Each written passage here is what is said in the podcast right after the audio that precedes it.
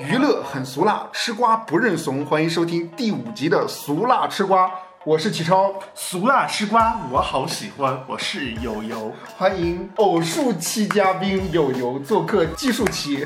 其实我们上一期也录节目了，只不过是被封了，他才没有听到。没有啊，我跟大家解释一下，就是上周不是故意不想录，是因为我在做我的另外一档节目《焖面馆儿》。对我，我焖面馆儿就是采访了一个朋友嘛，然后那一期节目巨长无比，就是我周末的时候在家剪了几乎快两天，我去，我剪的时间特别久，所以跟大家解释一下，所以也欢迎大家收听我的焖面馆。对，也是在小宇宙的平台，还有网易云音乐，还有喜马拉雅，大家都可以收听。我现在想跟大家说，就是以后我自己会掌握好自己的节奏吧，然后希望俗辣吃瓜能够尽量的每周一更，同时也希望娱乐圈的各位明星能够每周贡献出他们自己的一份力，为我们的节目保证节目内容的质量的平等合理的输出。我跟你讲，就是这两周没啥新闻输出。对，也没什么翻车呀或者塌房的事情，因为这两周太正能量了。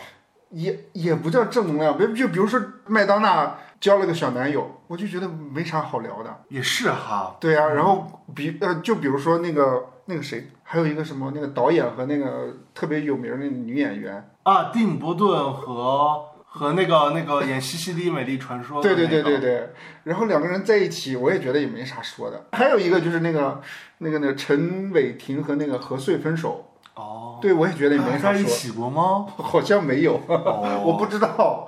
反正就是有传嘛，但是我就觉得那个新闻真的没啥新闻点。对，所以我们这周的话就跟大家找了几个有新闻点的，有那么一点新闻点的可以聊一聊的。好期待呀！这周会有什么新闻呢？来，我们那我们今天就开始我们正式的新闻内容呗。好嘞。对，第一条新闻就是赵露思拍摄花絮泄露，飙脏话成为一个罗生门。飙脏话，对我感觉她是一个很甜美的女生，怎么会飙脏话呢？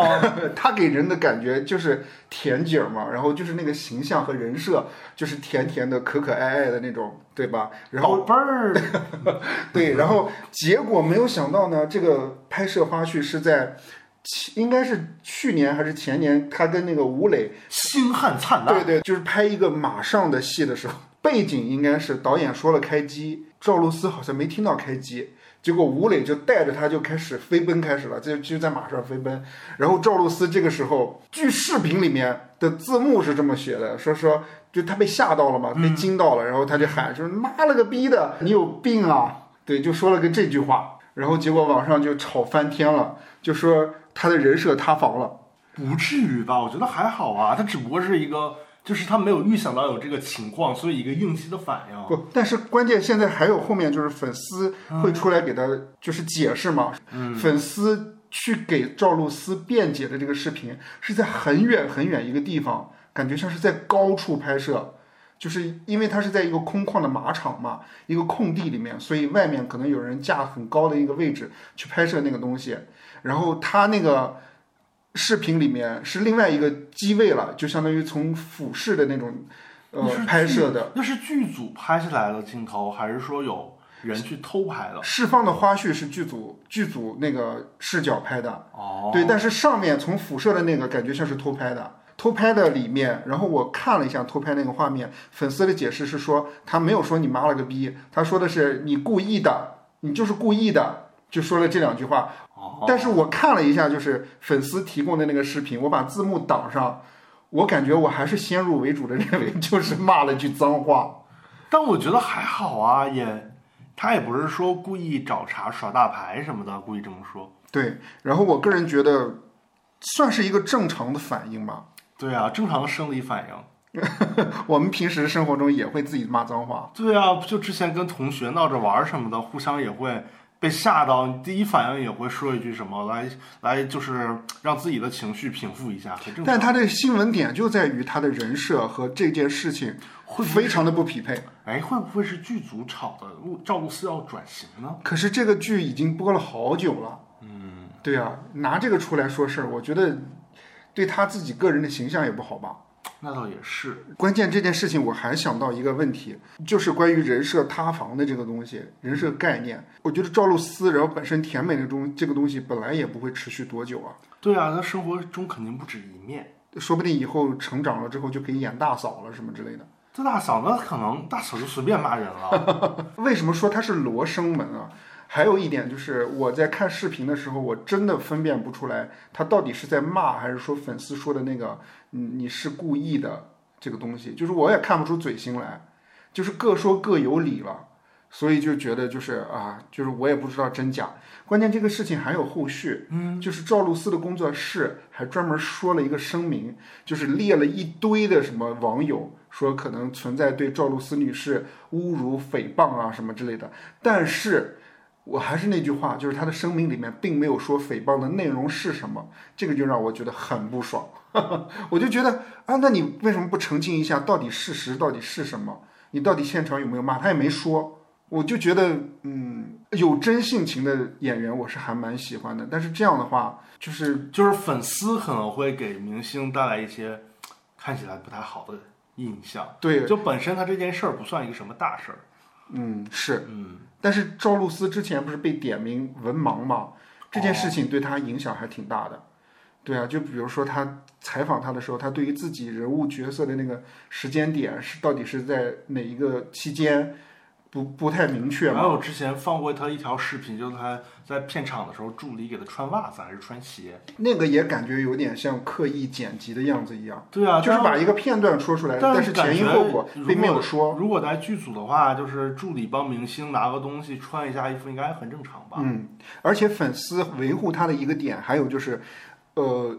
剧组释放花絮的时候，当然骂人这个不一不知道是谁释放出来的啊。但是剧组曾经之前释放的花絮里面，导演是走过来说：“哎，刚才演的太好了，挺真实的。”他才跟导演说：“说导演，我以为还没开机呢。”导演也以为他是演的，说演的真不错。对啊，所以粉丝就说：“你看，如果演的真，如果是这样的话，导演应该是不应该去用这一条啊。”他骂人的话，我觉得可以，就是把他临场的反应剪进去。如果那条反应适合情节的话，然后把他骂人的话用别的配音给配过去就行了，或者剪一下，对吧？对啊，对，只剪表情或者什么之类的。对啊，就是可能就是要有一个他被惊吓到的那个表情，也很正常。我觉得表演没有，导演没有做错什么。那赵露思的这条新闻就说到这儿了，我们接下来前进第二条新闻。第二条新闻就是跟大家聊一聊。呃，香港华语电影票房冠军《毒舌律师》在大陆上映了，也叫《毒舌大壮》。对，然后跟大家说他的新闻这一部分的话，算是水土不服吗？就是在大陆其实票房没有那么好，效果也没有很出彩。其实我觉得它大陆票房还好，因为大概嗯这一周时间破亿了嘛，然后这有几天的时间大概也是排在一二三的这个位置，每天的票房流动，对，也还好。但是可能，我觉得可能就是，呃，两地之间就是对喜剧啊、对演员呀、对一些剧情的理解啊，就是可能有一些差别。就比如说，我们把沈腾挪到香港去放，也不会有那么多人看。是对啊，像你好，你好，李焕英到香港放，我觉得也不会很高票房。对，跟大家说一下，这部电影主要讲述的内容就是讲述了一个香港的律师。就是一直维护正义，然后多年的时间不断的为他的为他的委托人主持正义嘛，最终然后就是胜诉吧，而当庭无罪释放的一个故事。嗯，对，然后这个可能我因为我在看这个影片的时候，我跟友友两个人一起看的。嗯，对我们看完之后的唯一感想就是这部影片很一般呐，但我觉得最后情绪顶的还是挺满的。就尤其最后那个黄子华有几段在法庭上慷慨陈词，为我们这些个就是屌丝百姓请命的那种感觉，我觉得还是挺慷慨激昂的。而且就是剧情里其实它涉及到了一个就是比较私密、有点八卦的一个案件，就是说有一个模模特模特儿出身的这种一个女的，然后她呢跟这个。跟这个医生，同时呢，还有这个医生的这个名媛老婆，他们仨是一个三角关系。嗯，对。然后主要是探寻这个女儿到底是怎么死的，到底是谁杀的。我我我为什么说我觉得一般啊？嗯，就是我个人觉得它不属于大片儿，或者说它就是很典型的一种小类型片而已，而且拍的也没有让我特别的意外之外，没有没有，一切都是意料之中。我一开始以为会有很多反转，嗯，结果最后的那个反转，我我我也没有感觉特别的让我印象深刻的那种。对，因为他那个，我觉得是几个嫌疑人比较直给吧。一开始就是说，呃，那个当时这个女儿被害了，身边只有他妈。一开始，然后就怀疑他妈。后来呢，那个怀疑那个名媛的时候，是那个直接拍下来盗录的那个录像，直接显示名媛承认了自己是凶手。然后第三轮呢，那个中间有好多情节铺垫，就是说黄子华又去找。呃，那个又去重新探访那个凶案现场，然后发现了墙上的那个。小玩偶啊，什么什么之类的，就一看就会牵扯到父亲身上，所以说他的铺垫太满了，到那个悬疑点反转的时候，不会有什么太大的惊喜。对，而且还有就是我特别觉得，就是特别令我感到特别惊叹的一件事情，就是那个狗仔不是去那个富豪的家里面去偷拍他们吗？很远的一段距离拍了视频，又录了音，我就觉得哇塞，那录音也太清晰了。那么远的距离都能录那么清晰，现在设备那么高端吗？这可能是植入，我觉得它有点像是为了剧情。嗯，是对，就就是，但但是也有可能，就比如说赵露思那个那个仰视，就是辐射的那个，嗯，那个很远哎，也能把声音都录下来。是这两个点把这两个 对，把这两条新闻连在一起的，对是。观众能 get 到吗？听众朋友们，他都是偷拍啊，跟偷拍有关系的。反正那个声音录的特别清晰，他不是现场法庭还放出来了吗？嗯，对，就是咱俩看完之后嘛，我就去网上去找了一下，然后这部影片为什么会能成为今年，呃，算是香港算是影史以来的华语电影票房冠军，算是包括那个美国电影。对对对，算是算是一次怎么说呢？一次香港电影的胜利重生。对对对对对，为什么说票房冠军呢？首先第一点，它讲的主题是公平正义。对，就这个点的话，对于香港人来说比较有共鸣感，就是反正就是大家期待正义嘛，而且他们为什么要期待正义呢？这个大家自己下去查，我就不多说了。反正里面其中有一点，然后就是俗了，就是前后对比的一个小镜头嘛。一开始他作为就是男主角，作为一个法官，在那个法官席下面写了一个天无眼，他就他他觉得自己不公平嘛。然后等到结尾的时候，他自己真的。把这个案件拿下来的时候，然后他发现他站的那个桌子下面又有写的“天有眼”，导演写的。对，反正就是很期待公平正义嘛。第二点就是，其实是有由提醒我的，嗯，就是说黄子华对于香港人来说是非常一般的一个存在，算是一个香港人的一个文化标志吧，精神符号、文文化符号。那你要具体解释一下吗？嗯，怎么解释呢？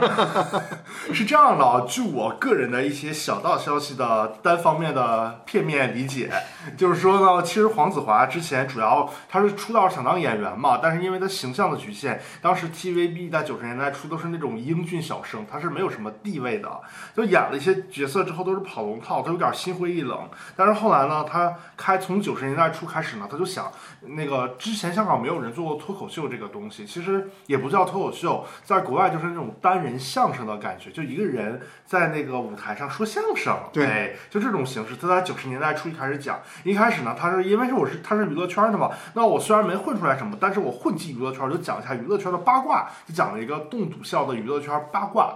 然后后来呢，这个杜鲁笑的这个主题就不断的延伸，就从八卦呢讲到了很多呃，比如说香港的文化呀、政治呀、生态呀各个方面，他都会讲，包括就是很多他就是呃，就就不同时代、不同年代会有不同的主题吧。一直到二零一八年，然后他的这个呃脱口秀的呃脱口秀的这个节目告于了一个段落，将近有小二十年的时间，其实。嗯，怎么说呢？因为因为其实他相当于一个比较敢说的一个存在，他他把人民 心声的一些东西说表达出来了。对我我我觉得是这样，就是他，因为我查一些资料的时候，也是说他讲香港的脱口秀嘛，在香港讲脱口秀，然后他讲述的一些脱口秀是非常调侃的一种方式，或者说非用喜剧的那种方式，就是讲述香港人心里的一些困惑、迷茫。嗯，就是这种情况下会有一种治愈的感觉在里面。香港人听了之后会觉得啊，他说的那个点不就是我要经常抱怨的那一点吗？嗯，然后他说的那个东西不就是我们大家一起在困惑的点吗？说的好像我们听过似的。对，然后就是成为了一种当地独特的文化嘛，而且用的肯定是当地的方言或者是当地人才能听懂的一些梗。所以这种情况的话，就成为了一种香港人的一种心理共同的一些，就有点类似有一段时间郭德郭德纲很火的时候，大家都会很喜欢听，因为他会真的会说出一些就是比较有讽刺意味的东西。郭德纲还没有那种就是治愈的感觉吗？有吗？黄子华有治愈的感觉吗，也还好啊。我是看新闻里面看文章写他的时候有说到治愈这一点。我我觉得他有一点像什么，就是像。像叶文，或者有一点像当年哈尔滨的那个新闻夜航节目，嗯，就是他是每天都会报道哈尔滨发生的一些事情，有好的，有不好的，尤其是不好的，他会真正的去面对这些东西，嗯，所以哈尔滨人或者说黑龙江人会特别的信任他。对，还有一点就是黄子华后来在两千年，其实他之前脱口秀的话，我觉得他这还不是特别主流的那种。精神符文化符号吧，直到后来他在两千年的时候演了 TVB 的那个《男亲女爱》，是跟郑裕玲一块演的。紧接着那部剧其实是像当时香港收视率的一个冠军。嗯。然后呢，紧接着他又演了《冻赌神探》。呃，应该是和蔡少芬演的，然后又演了《绝代双骄》，是和那个佘诗曼一起演的，对，然后还有包括那个《My Shun Lady》什么的这种，他演过很多这种剧，所以他这种剧呢，并不是说他的角色很多变，但是他他的角色基本上都是他自己的那种，就是那种类型，有点屌屌的，然后说话挺逗的，然后那个感觉就是能伸为为人伸张正义的这种感觉。然后观众就会很吃他这一套，所以他这个形象就在影视剧里边，包括在脱口秀里面，逐渐的去提升。对，因为我会带，我会看这个新闻之后，我会带入到我自己的那个生活当中嘛。我其实有一点像，我不是山西阳泉人嘛，嗯，山西阳泉每年的春节联欢晚会都会有一个固定的阳泉语言类的一个小品，我就是我会把它带入到黄子华这个角色里面。就是我们看他出来也会非常高兴啊！我们的当地的有特色的小品又出来了，而且这个小品是外地人听不懂的，就只有我们能听懂的那个点，就是我也不知道怎么解释，也解释不出来，但他就是我们喜欢的那种。我觉得黄子华就是那种能够给人带以希望，同时能够有号召力的那种人，但是这个号召力可能也仅限于香港地区。对，而且就是比你比如说，我觉得像郭德纲啊，像像比如说像。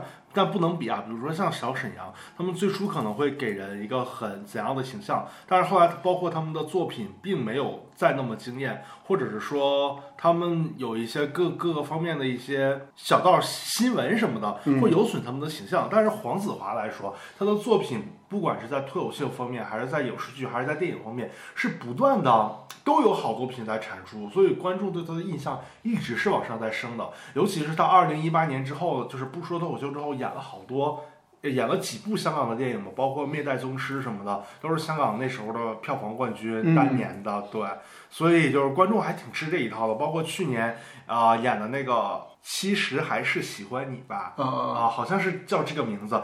也是造就了大概有个七千万左右的票房，然后后来被古天乐超越，是八古天乐的那个机甲的那个电影是八千多万，然后后来今年他又被自己超越，然后呃他对，然后又是这个呃毒师大壮是一个亿多一亿多，对，现在香港票房前三里边有两部都是他的电影，那能开拓一下脑洞，那其实是不是就意味着黄子华可能在大陆其实红不了？我觉得很难红，因为他就是一个本土文化 local 天王吴宗宪那种感觉，很 local。对吴宗宪的点我也 get 不到，还还可以，因为他还是说国语的嘛。你觉得哈尔滨有这种人吗？或者说黑龙江有这种人吗？那就是叶文老师了。我也觉得。主史的老师，黑龙江上空最狠的声音。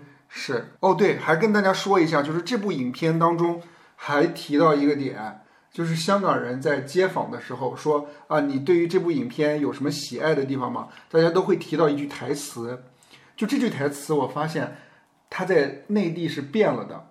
他这句台词的意思是说，我们就是他在慷慨激昂去对那个陪审团和现场所有的法官说说的时候，他就说，以前我们总说法律面前人人平等，现在我们却说法律面前穷人寒染。就是“寒染”这个词儿，其实是非常具有，就是个大脏话，而且这个脏话非常脏，就是普通人一般都不会说的这种话，但是他用在这里面又却又又恰到好处，就是一个爽点嘛。所以好多香港人在采访的时候都说，他们对于这句台词印象特别深刻，能够在这个时候出现在大荧幕上，就是他们觉得就是特别的爽。对，但是这个台词在大陆换成了什么？就是以前我们说法律面前人人平等。但现在我们却说法律面前三六九等，就变成了这个，而且口型也变了，而且还有一句台词，然后大家就觉得也很有共鸣，就是 everything is wrong，就是他在解释这个事情的时候，他他跟法官说，整个事件都是错的，从头到尾，整个案件都不应该由这个母亲来承担，就是他压根儿这部分就不是责任人，他也不是去杀害他女儿的一个最最终元凶，大家把所有的焦点全都。全都迷失了，就是因为有钱人操控了整个案件，所以 everything is wrong，就是所有人、所有的法律、所有的法官、所有香港的这些白白的花钱，就判了一个错误的案件。对，所以这个大家也是有一个共鸣的爽点。那这条新闻我们就到这儿呗。对，然后和下一条新闻之间呢，我想介绍另一部电影，就是《正义回廊》，嗯，入围了香港电影金像奖几项大奖。是今年吗？对，是今年的。包括正义回廊也是讲法律啊，也是讲一个案件。他讲的就是说一个男一个男主角，男主角呢，他有一个哥哥，他觉得父母对待他和他的哥哥非常的不公平。他的哥哥是一个高学历，然后包括住房啊，包括工作什么都优于他，然后他觉得父母更向着他哥哥。然后不向着他，在一些房产上的问题上呢，一家人就有了一些冲突。于是呢，这个男主角就带着一个他看起来有一个有点智障、有点胖胖的这么一个帮凶吧一个一个帮手，然后就两个人合伙把他的父母给杀了。然后杀了之后，就把他的父母分尸，然后煮了，当那个就是那种。香港的那种烧鹅饭吃了啊！天哪！然后就就就是头什么的都放在冰柜里面冻住了什么的。对，最后最后就是整个电影就是讲就是发现这件事儿开始，然后几几两名律师分别是两个被告的那个律师嘛，然后他们在庭上为这个被告做一些辩护，然后最后有一些。结果有一些案件的进展这样的，然后中间其实是掺和了好多就是情节，几条副线，包括有一条副线呢是陪审团的那个成员，他们会在就是休庭的时候，他们会讨论这几个人，这两个人到底有没有那个就是有没有罪，需不需要被判刑什么的。还有就是因为男主角他本身长得。并不是形象特别，并不是特别好，但是他想当演员，就会以讲他会在之间之前一舞台剧扮演希特勒呀，或者是怎样怎样的一些比较癫狂的一些状态，去反映他本身在生活上和在戏剧舞台上的那种反差感，来去塑造这个角色吧，就他的这种自卑和这种呃想要杀人的这种欲望的这种自负，两者之间的那种。来回颠倒的人格分裂的感觉。那这部电影有在大陆上映吗？没有，但是在大陆网络上会有资源。哎，哦，明白。对啊，我觉得，我觉得还是挺有看点的一部电影。比如说，如果说那个毒蛇大毒蛇大毒蛇大壮大壮是一个比较类型化的一部电影，那那这部电影呢，可能是有一点。呃，颠覆吗？呃，有一点形式感、艺术感的这种，同时它又很写实。嗯，对，是这么一个电影。哇，你的评价很高哎。呃，但是我我个人觉得，因为导演想要的太多了，他就想要一些，比如说男主疯狂的、癫狂的这种状态，然后同时要介绍两个凶手，同时还有一些陪审团的东西，就是他会有很多不同的影像风格、不同的叙事角度，整体看来他的那个侧重点稍微有一点多，就。没有像《毒蛇大壮》那么集中，明白。但是电影还是不错的。对，如果打星的话，我可能会给《毒蛇大壮》三颗星，给《正义回廊》四颗星。明白。嗯，满分十分。对我们接下来的这条新闻就是，承接上一条新闻吧，就是香港名媛解尸呃肢解烹尸案。对，为什么要说正义回廊呢？因为当时这个香港名媛这个案件发生的时候，很多人都说跟正义回廊很像，都是分尸的。而且还有还有还有还还有人说过，凶手就是看了《正义回廊》啊，不是啊，凶手，你先说这条案件。对，我先跟大家说，就是如果涉及到正义回廊的话，友友可以添加进来。首先跟大家简单的介绍一下整个事件啊，就是警方香港警方逮捕了一名与网红模特凶杀案的相关四人，这起案件震惊全港。死者是二十八岁的蔡天凤，曾经登上时尚杂志，经常在社交媒体晒出穿着高定时装、满世界出席时尚活动的照片，跟梅婷拍过照。收获大量的粉丝。然后她也是一个年轻的妈妈，曾经离异，已经再婚。她的前夫连同前夫父母与哥哥都成为谋杀她的嫌疑人。嗯，对啊，在这里的这条新闻先跟大家说一下是怎么发现这个死者的啊，就是呃，在上上周周三的时候，早些时候，蔡天凤被有人报警说她失踪了。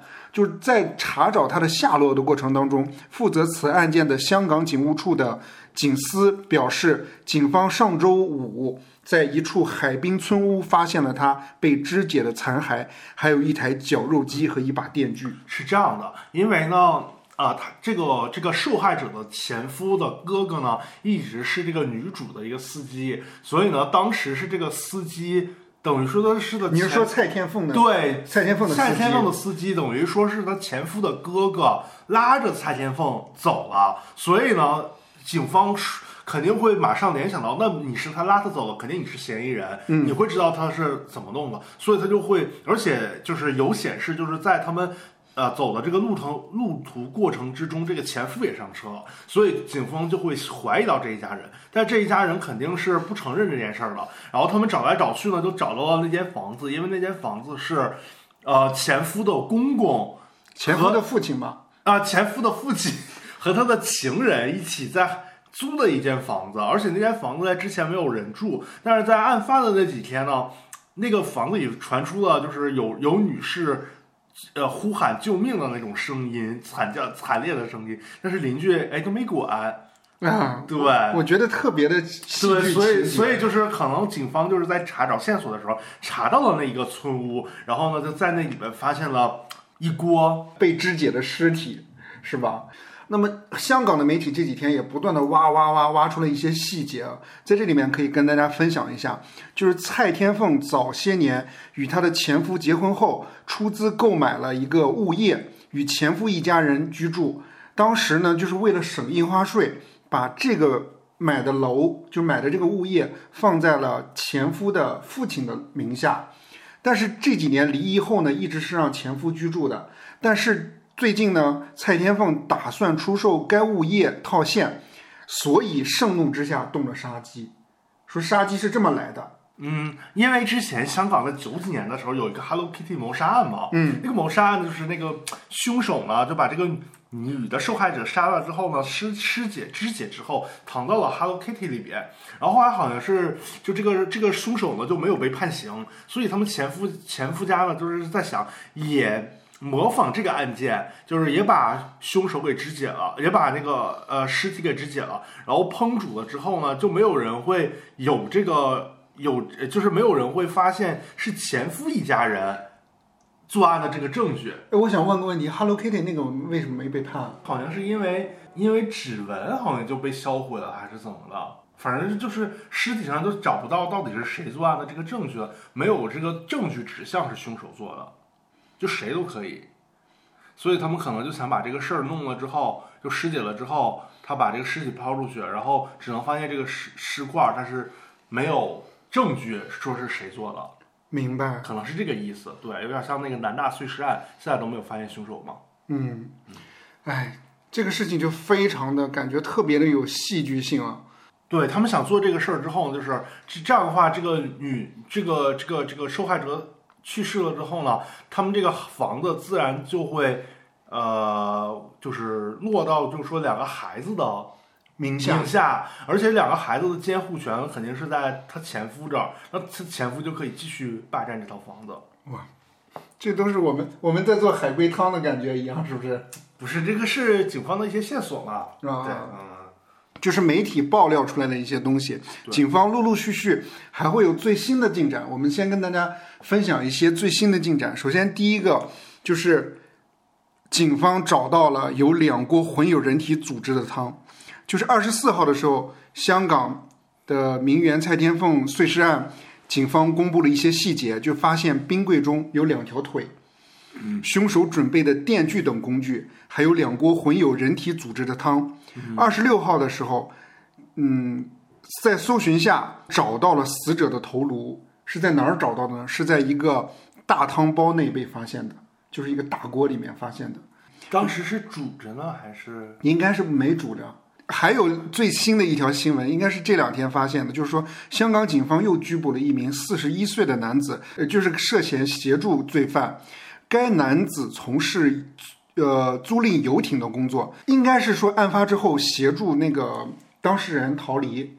对哦，但是这个人呢，有一点意思的地方，他疑似是郑中基的前助手，就是人们发现这个嫌疑人的一些呃社交媒体账号上出现了很多和港星的一些合影，还有媒体挖出了一些东西啊，就说蔡天凤现任的丈夫，呃，不是现任的男友和前夫三个人是中学同学。嗯，对，其实三个人应该，换言之，青少年的时候，三个人可能就已经认识了。青梅竹马。对，嗯，其实说说不定后续还有更多的细节会暴露出来，因为我在看一些视频的时候，发现现场香港的媒体真的就跟那个影视剧当中的香港的媒体一样，警车一来，或者说只要有谁出来，咵全都冲上去，所有的那个闪光灯就对着那一个地方，然后一块儿集体的拍。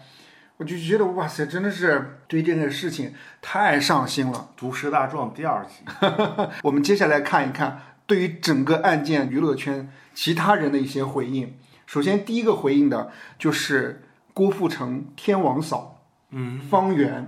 就是为什么提到方圆呢？是因为死者蔡天凤与郭富城的妻子方圆是非常要好的闺蜜，几乎每一年她的生日宴会都会能够看到方圆的身影。就去年七月份，蔡天凤过生日的时候，方圆与她开心合照，看得出他们友情很深厚。这这个时候，天王嫂然后在微博发文说，心情极度的悲痛，此刻仍无法接受这是事实，内心难过的无法言喻，只有一千个为什么，痛心的情绪至今仍然未能平息，祈求安息。然后接下来，郭富城就转发了这条微博，也是四个字：祈求安息，加了一个红蜡烛。对，但最近呢，郭富城因为在宣传那个断网嘛，很多媒体对于这件事情就穷追猛打，就是他出现的场合，很多媒体都在不停的采访他，对于这个碎尸案的这个事情到底有什么意见，或者说有什么想法。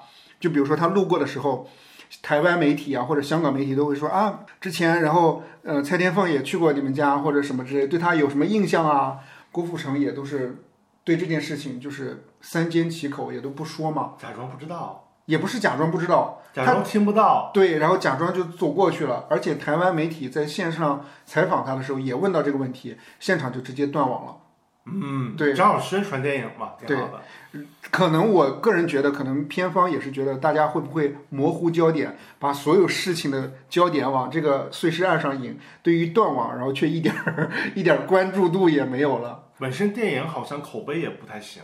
对，是，但是这两天，哎，应该是昨天吧，郭富城有开始回应这一部分，然后出席呃断网上映活动的时候，然后被问到这个案件的时候，罕见发声，他说这件事情是一件很震惊、很悲痛的事，我和太太都是对方的朋友，在这一刻，我相信我太太需要一些时间，我也不想再讲太多，因为之前有很多媒体都在追问这件事情，对。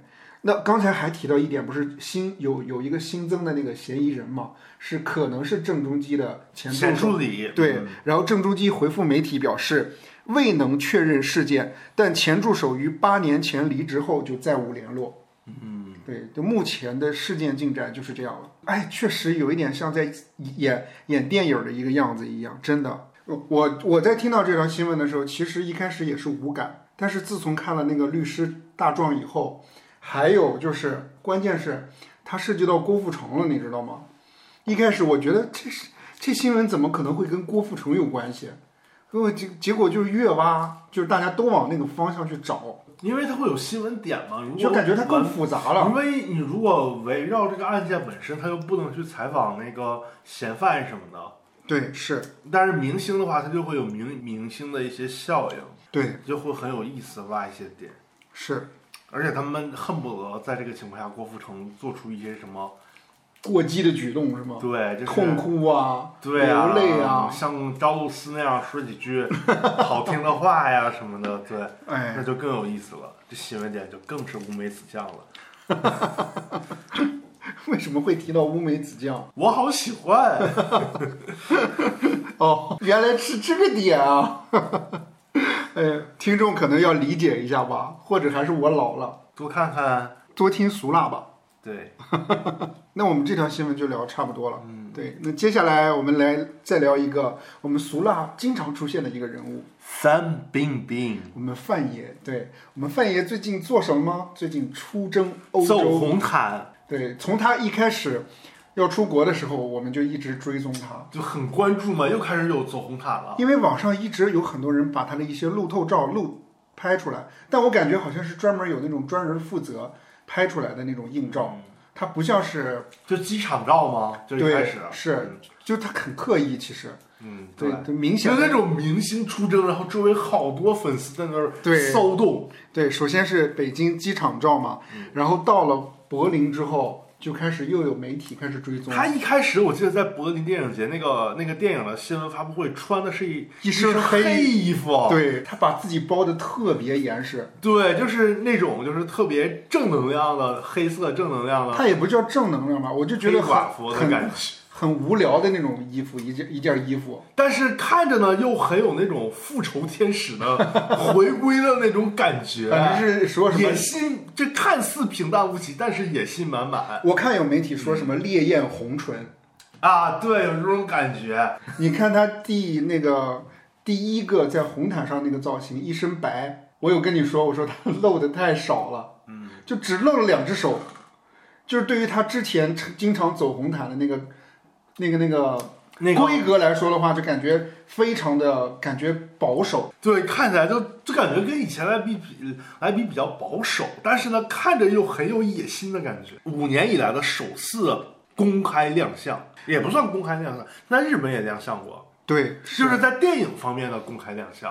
嗯作为一名演员回归初心，而且我看媒体还提到一点，说今年是范冰冰在二零零七年之后十六年再次现身柏林电影节。就是二零零七年的时候，她是带着电影《苹果》去的柏林。苹果那个电影其实也挺有争议的。对，因为它中间就是有很多争议的话题嘛，包括什么老板和那个洗脚女搞在一起，让那个生娃，包括那个当时比较传的比较盛的就是佟大为和范冰冰的那个激情戏间激情戏。对，对，我记得后来那个佟大为跟那个张艺谋去台湾宣传那个《金陵十三钗》的时候，嗯，然后旁边还有那个主持人嘛，那个主持人就是《康熙来了》总说的那个人，梁鹤群。对，他都不是说那个啊，佟大为我知道，这跟范冰冰一起演苹果的那个，好羡慕你啊！对，嗯那那么在这次柏林电影节记者会上啊，范冰冰被问到五年前消失数个月，如今来到柏林影展的心情。然后现场的主持人就是现场主持人曾经一度强调要问与电影节相关的问题，电影相关的问题。然后范冰冰还说没事儿没事儿，然后还说了一个这句话，然后他就接着回答说，特别感谢全世界朋友的关心，我非常好，在家里也在处理一些有关的事情。其实每个人的人生都会有高低，有高有低，然后到了一个低谷，在往上走的时候，其实非常艰难跟辛苦。但是在这些当中，但是在这当中，其实会看看到很多新的东西，看到很多不一样的世界，看到很多不同的人心。哎，这个“人性”这个词用的我感觉他很巧妙。他看到了谁的人心呢？你觉得看到了谁？李晨、崔永元、冯小刚。刘震云，哎呀，我们俩也太坏了。反正就是和当年他那个阴阳合同那个事情相关的一些人，对。但后面好像好多人也没怎么再出来跟他说话呀什么之类的，尤其是李晨，好像完全从她的生活里面消失了。对，而且好像后来范冰冰也有自己的男友了。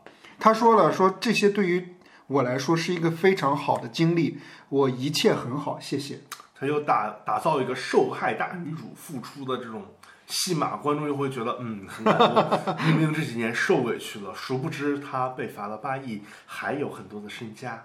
对哦，这里面范冰冰还提到一句话，我觉得我们可以展开聊一聊。嗯，就他说到说五年没有拍戏。对一个演员来说，其实挺残酷的。其实我感觉他整段话里边就表现出来，就是说我这五年受委屈了，不应该我承受的东西，黑锅这些老爷们儿都没啥担当，都让我背了，黑锅都他妈让我身上。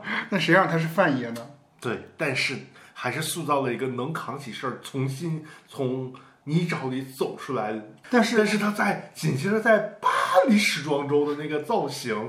哦，我觉得就是很娘娘回宫的感觉，是吧？对，就是那个 也是黑色的吧，但是这哥特风有哥特风，但是显示出了她的那个身材的那个曼妙、曼妙和 S 型，包括他头上还戴了一个发带嘛，那个发带真的是我觉得很巧妙，就是很有那种形象复仇女神的那种感觉。你有看他在巴黎出场的时候有多少媒体吗？啊，对，范冰冰，冰冰，我在那个闪光灯。是爆了！我跟你讲，真的是国际巨星。你会不会？我我当时我有种感觉，雇的人不是说雇的人，就感觉就是因为这个事情，他反倒更有点了，更有新闻点了。就是包括他拍十部、二十部剧，我都不如都不如现在这个点。对，因为你其实像我们之前记得范冰冰，也是她很有点嘛。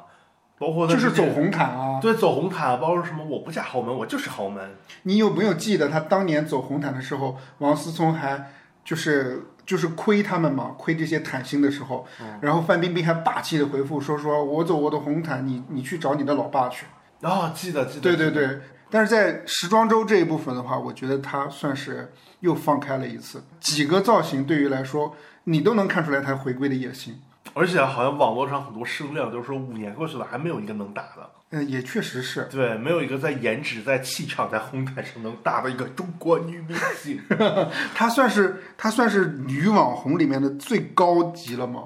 我觉得是，是吧？嗯。但是我我还还还有跟大家分享的就是说，我们对于范冰冰在柏林的这个电影《绿叶》啊，我想找一些关于整个电影的报道，我没看到。就是比如说电影演的好不好啊？它在里面有哪些亮点啊？什么之类我没看到。因为首先这个电影也不是入围主竞赛单元的，再一个可能放映的场次就那么几场，也不是所有中国人影评人都会看，可能这些专专业的那种就是专门做影评的那种公号可能会去报道那么一一两篇，所以它的声量没有那么大。观众其实更在意的不是他在这个电影里的表演，而是他在电影之外通过一系列的。就是行动怎么样重新塑造自己的回归人设？明白，嗯嗯。那而且这个电影也没有什么得奖，因为如果要是在柏林拿一个什么演员奖，他肯定会更加炒作一下。但是其实主要还是炒作，是演是得奖跟演员一起炒作嘛？因为主要就是还是他回归的一次小小的尝试，通过这个通过这次入围嘛？对，还是入围是一个他回归的窗口嘛？嗯，所以我们敬敬请期待他接下来在。包包括娱乐八卦媒体的版面，还有在作品方面会有哪些呈现？包括他，我比较期待的就是跟曹保平合作的《他杀》会不会重新走进我们的视野？有可能会不会就是他，比如说改变，就是影片的归属归属地区在别的地方上线了？但是他这个，你像曹保平，他又不是一个什么张艺谋的那种级别的人，我觉得国外也不会太买单吧。而且他里面又没有章子怡、Michelle Yeoh 这种人，绿叶本来也没买单啊。对啊，它绿叶只是一个窗口嘛，它就是为了这个东西，它，而且这绿叶其实它，你想啊，那个那个他杀它，它其实是一个比较商业化的犯罪类型文艺片，嗯，但是绿叶这种就是纯是那种走边缘拉拉感觉的嗯文艺片，它还是两种不同的电影。那这个还是走影展路线的绿叶，然后他杀还是走那种商业商业，可能会更想在比如说金像奖、金马奖已经一个被封杀的电影节，还有金鸡奖上有一些收获的电影吧。对，它的 它的奖项的走向啊，还有它的呃观众的受众啊、商业属性啊，还是不太一样的。嗯，明白。还是期待这部电影吧。对，那我们进入下一条新闻，是一部是一个文化现象。对，在这里面想跟友友聊一下，就是关于李荣浩的《乌梅子酱》这首歌。首先跟大家解释一下，为什么会成为一个文化现象啊？首先就是在二十二号，就二月份的时候，二月底的时候，呃，丁太升发布的一个视频，他评价李荣浩的这个这首歌的时候，登上了热搜。为什么会登上热搜呢？是因为他说的吧比较狠，我可以给大家大致分析一下。他说这首歌非常的俗不可耐，是一首为了迎合小镇青年和初中毕业的文艺骨干打工者而造的一个作品。呃，他是这么说的，他说这首歌惊到了我的下颌骨，他这么说的。然后旋律再加上这么一大水词儿，是不是就俗上加俗了？比旋律更俗，就是我惊了，简直俗不可耐。用“俗不可耐”这个词来形容这首歌，这个“俗不可耐”这个词儿就变得更俗不可耐起来了。李荣浩现在的问题在于他的个人认知，就是因为他没怎么读过书，从这一点，他的歌词就很容易看出端倪，这就导致了他的艺术审美很难进行有效的提升。所以你会发现，李荣浩很多作品的词儿里面有小聪明。那种小聪明来自于他的直觉，要承认他的歌词的文学性是很不高的，而他的个人格局也不是很开阔。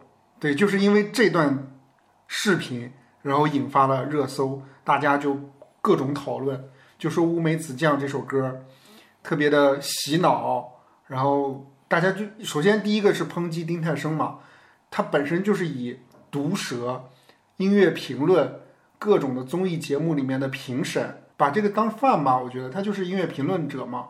人们会还会维护李荣浩，说你看你凭什么说人家没有文化，对吧？你凭什么说人家没有读过书，然后就说人家的歌怎么怎么样？呃，友友有什么看法？我觉得其实是这首歌首先是在抖音火的嘛，因为那个很多抖音的视频，不管你是什么类型的视频，都放这种歌，而是就是听的时间长就会很洗脑，变成一首。抖音的神曲像爱如火似的，嗯，但是呢，关但是听众可能就不知道，原来这首歌是李荣浩唱的，就会很惊讶。然后这时候呢，丁太升出来说这些话，其实丁太升挺损的。他说的这几个词，主要就是说，主要说了李荣浩几点：第一点，他这首歌俗；嗯，第二点，说他没文化；嗯，第三点呢，就是说他有小聪明。就其实这几点都挺攻击性都很强，侮辱性也很强。嗯。然后呢？但是，但是，我觉得整体这个事件呢，更像是，我觉得它整体更像是一个从头到尾的一个炒作。但客观的说，丁太升在他的视频里面也提到说，李荣浩特别聪明，而且也强调李荣浩编曲能力特别强。但观众肯定更记住是他骂李荣浩的话，这些话还是挺损的，就好像就是说了一些侮辱你的话，戳到了你的痛处，但可能你。本身没有那么那什么，但是他故意这么说，就会显得被说的那一方很弱。怎么说呢？就是很有侮辱性很强吧。而且丁太升本身，我个人觉得他之前的一些行为和一些评论本身也特别的博人眼球。而且丁太升出了这件事之后，很多那个 UP 主和网络上的声音全都是在骂丁太升的。我就觉得，所以对你接着说，你说，我觉得他他特别懂大家想要什么。对，就是他吃他他他觉得我我我个人觉得他他觉得骂无所谓，骂我无所谓，嗯，而且他是吃这一套的，嗯，说你骂我我越来越红，而且都人请我，而且其实你看哈，这件事儿所有人都是获利的。他骂完了之后，李荣浩这首歌更火了。然后呢，大家其实比如说可能一开始觉得这首歌跟李荣浩之前的风格不太一样，会觉得哎这首歌怎么感觉有一点流行口水歌的感觉？这么一骂，观众。听众更会觉得这口水歌的怎么地，而且比爱如火强多了。而且呢，这么说完了之后，又同情李荣浩，又觉得李荣浩这么有才华，有一有这么几首流行的歌、大众的歌也很正常啊。然后这么说完之后，大大大家也会觉得，嗯，丁太升就是这些东西，就是这些黑料，更强化了丁丁太升毒舌的感觉。以后一些综艺啊、一些节目啊，包括一些评论，更会找丁太升出来说。对然，后大家都是受益方。对啊，嗯，我觉得这是一个皆大欢喜的一条正面的新闻。让咱们的节目也有了点时间，是不是？对也有点内容。对呃感觉这条新闻就没什么好聊的了。对，我觉得是一个彻头彻尾的正面的炒作，嗯，你听这首歌感觉怎么样？好听，旋律上口，像浪漫手机，抖音都这么都这么说。我我说实话，嗯抖音里面的一些热曲，我听多了，我会觉得特别恶心。嗯，我听多了，我我看到一些视频用这个背景音乐，我就会划过，就是我觉受不了了。包括抖音当中的一些固定的那种人物配音，嗯那个配音好像是就东北口音的那个不是不是 AI 那个那个录的嘛？啊啊，对，或者说这个女人叫小美，啊，对，就那种话，或者说就是陕西话那种，或者东北话那种。对我现在一听到那个，我也觉得，我就觉得啊，为什么没有一点新鲜感给我出来？感觉好像觉还有一个是学周杰伦的那个口音的那个。俗的吃瓜，我好喜欢。你这是蜡笔小新吧？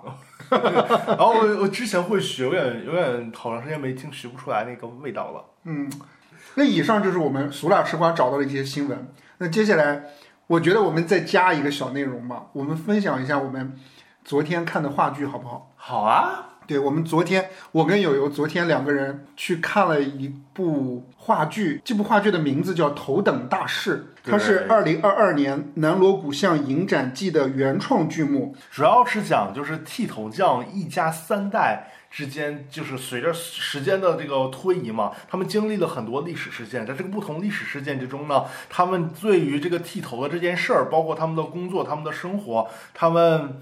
就是身边的一些人和事都发生了很多的巨变，通过这三个人来展现一个时代的变革。对，然后从一九三八年一直讲到了两千年左右，对，就两千年初左右吧。这个故事，然后看下来，有有感觉怎么样？我觉得就是还是值回票价的。为什么这么说？因为票价只有五十块钱。对，还是很值的嘛。就是它时长有两个多小时，呃，没有，快两个，快两个小时。对，而且它就是虽然它只有三个演员，舞台上基本上没有什么道具，是无实物的表演，但是它背后有一个大的那种幕布，幕布会反射出来不同的光，然后不同的包括人影在那儿有一些。就是人影投在那个幕布上，会有很多就是影像幻觉方面的一些设计，我觉得还是挺有意思的。对，就是我要跟大家分享一下当天观看的一些感受吧。首先就是国国家话剧院，我已经好久没去了，这算是近几年就是疫情二二年以来我的第一场话剧了。对，上一次还是赵薇的《求证》在天桥剧院。我好像还看过别的，哎，你还跟别人看过什么？我看过那个潘金莲嘛，就是张歆艺的那个《头等大事》，算是疫情后的第一场话剧。国家话剧院的那个先锋剧场重新装修了。哦，对，之前是比较破一点的，然后就感觉明显的，然后比原来的那个规格要好一点。我觉得现场观众还挺多的。我觉得演员挺不容易的，就是因为他每个人都要演很多不同的角色，他们中间还有一些变装啊，会有一些临时的舞台反应啊，要在就是片刻之内转换自己的那种。角色的那种语态呀、状态啊，我觉得还是挺不容易的。尤其是那个女演员，中间有一段学宋丹丹的那个，还是挺生动的。就是她九十年代了，变成一个特别话痨的那种北京大姨的感觉，还是挺逗的。我我你自己观察下来，就是你觉得整部剧怎么样？你自己的评价？我觉得就是值回票价。如果五十块钱，然后看这么一出戏，然后还能坐在一百块钱的位置上来看，我觉得还是挺不错的。我自己个人的评价啊，嗯就是它算是中规中矩，然后它没有令我失望。首先，它没有令我失望。嗯为什么说它没有令我失望？是因为之前买过太多的剧，太令我失望了。嗯，因为国家话剧院的那个先锋剧场之前经常会上演一些特别有实验性的那种话剧，哦我看过好几次，就感觉啊看不懂，或者说比如呢？哎，我说不上来，就我也有，我也忘了。反正就是之前看过一些话剧，它太有实验性了，然后就感觉我也忘了内容是什么，它甚至都没有内容。它可能就是非常形式化的一种东西，或者非常事业性、先锋性的这种东西。所以它本身来说，对于我来说，它是一个首先是一个有头有尾的一个故事了。这种其实我是比较吃这一套的。如果是给我那种特别形而上或者那种特别哲理的那种东西，你知道吗？我可能就会北京法源寺大段的念词，法法法源寺的那个，咱也是咱俩一块儿看的嘛。那个我也是没看进去，求证呢？求证也没看进去。你觉得求证和法源寺哪个更好看？求证是赵薇的那个话剧第一首部话剧吧？对，然后凯哥还带着飞宇一块儿去看了吧？有趣吗？有趣，凯哥在楼下。我不记得，我就记得咱俩看完求证以后，现场所有的粉丝一起喊赵薇，赵薇！哇塞！咱们是吃节目，有可能被封。但是那天看求证的时候，我是睡着了嘛？那个哎，那那个男主角还是宋宁峰呢，你 记不记得？对对对对对对对。但是他演了什么我不知道，哦，我忘了整个剧情是啥。我也有点忘了。对他就是，所以就是为什么我觉得头等大事都比那个好看。哦，是。对，就是起码头等大事里面有人物，然后有人物里面有特点，然后每一个人物，然后又有故事线，然后他又讲的是什么，你是能能知道的。其中比如说，我现在回想起来了啊，比如说刚一开始有一些台词，我觉得特别好，就比如说演员一上来就说今天给大家讲一个故事，这里面故事里面的风雨和在座的都没有关系，这里面的风吹不到你，雨淋不到你。然后我们就一起在走进这个故事，但是虽然吹不到，但是你就有共鸣感，你能感受到故事里面人物的喜怒哀乐，对，你能感觉到就是在大时代背景下讲三年自然灾害的时候，饿或者穷那个状态是戏谑的，是开玩笑的，用什么记账本的那种方式来对，但是你能感觉到那个时代人们其实还是挺挣扎的，对，还有后面就是改革开放刚一开始找不到活儿。然后但又想做一些生意的时候，那个时候其实人是很痛苦的，嗯，对。然后投了两千块钱，这两千块钱到底能不能赚回钱来？不停的在那儿纠结，嗯，对吧？然后他那个点，而且我其实印象比较深的一个两点吧，一个就是那个男主角在呃改革开放初期，不是改革开放，在解放初期被那个一个小丫头给骗了的那个。骗感情，然后又被他骗钱的那个嗯段落还是挺逗的。还有一个就是倒数第二场戏，就是那个女主角要去世的时候，嗯然后她坐在那个椅子上跟男主角两个人之间的对话，因为男主角并不是她婚姻结，就是两个人婚姻上的一个首选吧，因为他之前有一个。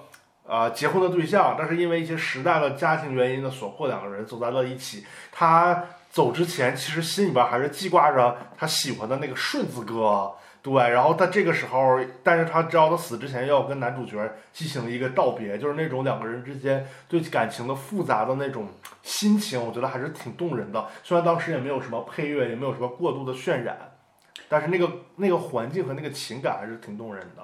对，但是说说，其实你可以大致听众可以大致听出来，其实就是一个普通人卷入是整个洪流当中的一个故事，嗯对吧？还是挺有意思的，推荐大家看一下这部剧。虽然现在嗯也不会演出，近期对，因为四月份会演出，但也不知道在哪儿。因为我们当时演出看的时候，就是它是三月二号到四号嘛，嗯，对，所以我们看的时间点是四号，已经是最后一场了，对，然后据说是可能在四月份还会有演出，所以在这里也推荐给大家这一部话剧《头等大事然后推荐大家就是五十块钱的票价，一定会坐到 超过五十块钱的位置。》，对，因为人比较少，我们坐在了一百块钱的位置上，嗯，对，我觉得还是很值的。